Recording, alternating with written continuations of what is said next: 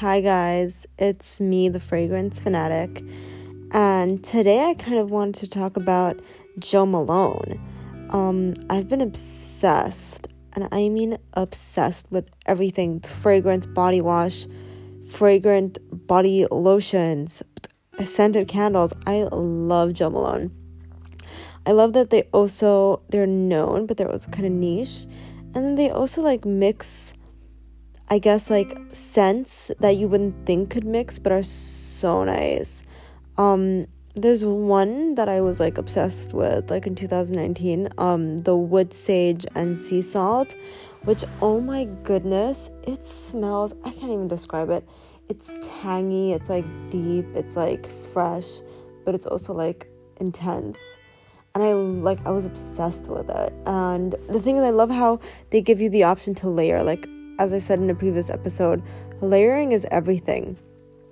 And they kind of mix things like on their website, like when you select one of their fragrances, you can actually opt for other fragrances that kind of mix well with it. There's another one, I think it's called Amber and Ginger Lily. That one's so good, like I'm not even kidding. And if you want like a deeper scent, I definitely recommend the Oud and Velvet Rose. Like, what are these names? It's amazing. Um, another thing that I recently got was the what I thought was like I thought I wouldn't like it. Somebody recommended it to me. I was like, you know what? I'm gonna give it a try. And you know what?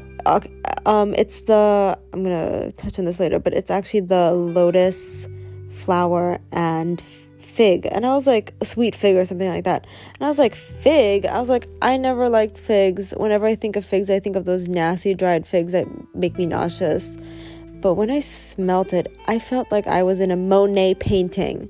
You know what I mean? A crispy Monet painting, but like add a little bit of spice. Monet painting, but add a little bit of deep spice. Like I loved it. Um, if you get the reference. um, moreover, like Jo Malone fragrances, you can trial the 30 milliliters. It's only 50 bucks, 50 USD or something like that.